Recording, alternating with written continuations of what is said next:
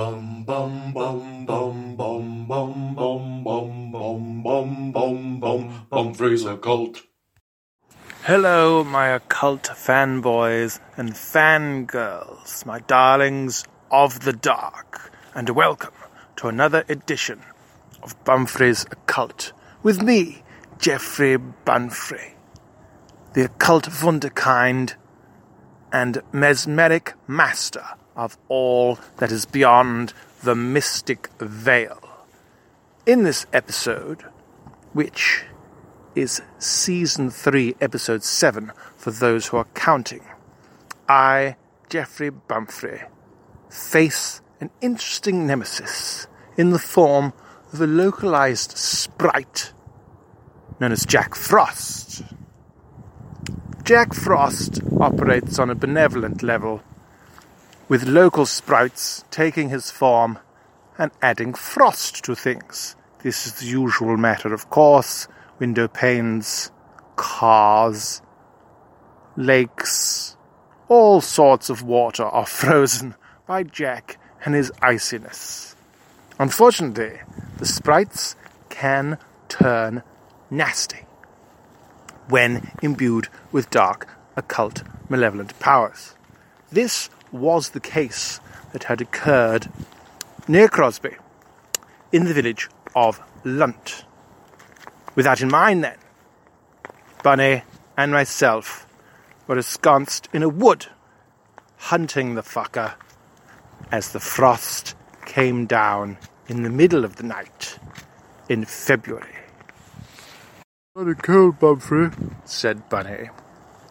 Don't be such a big girl's blouse, Bunny. Of course it's cold. We're stalking a malevolent Jack Frost entity.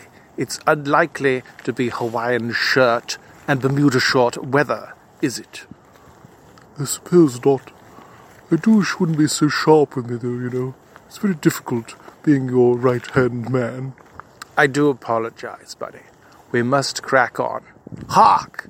I hear a rustling within the bushes. And there he was, spiky, frosty, bony, squiggling about, Jack Frost, dancing through the wood.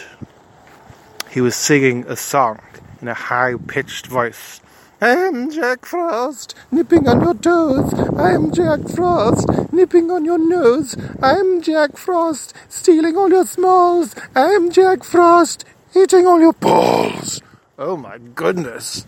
He's a ball eater. Oh, bloody hell! Bloody hell, Bumfrey, I don't fancy this at all. And Bunny was off to the races. Like a greyhound, for a slightly overweight fellow, he could do a good 30 yard dash. Unfortunately, the malevolent sprite had seen him and was off to get him. This particular form of malevolence had been stealing people's bollocks, freezing them off in the night, and wearing them as earrings and necklace. He was festooned with frozen bollocks, which rattled as he padded along after the fearful bunny who was running away. Bumfrey had matters in hand, though.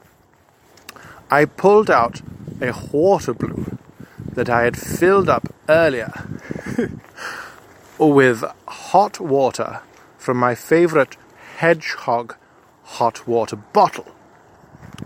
Given that I was a, a crack throw in the village cricket team, I took aim and pitched the hot water balloon with unerring accuracy at the Jack Frost entity, just as it had removed Bunny's trousers and was about to freeze off his testicles and make them into some sort of grotesque jewelry. The water balloon found its mark. Splosh!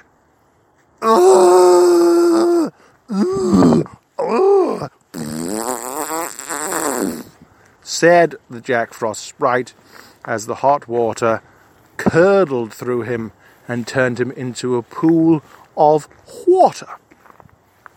Crosby, and indeed the village of Lunt, was saved. Bumfrey had done it again. What a clever fellow I am, and so handsome, and what a marvellous beard. Bunny, you've got to stop being such a coward. Uh, I'm sorry, Bumfrey. It was just the prospect of having my balls frozen off and removed and turned into jewellery, you know. I know, old boy. But that's par for the course. You can't be an occult warrior and not face danger on a daily basis. Yes, I suppose you're right. Shall we go to the Scotch Piper and have some cider? Yes, let's. Well earned. And there we have it. Another marvellous improvised edition of Bumfrey's Occult. Bum bum bum bum bum bum bum bum bum bum bum bum Bumfrey's occult.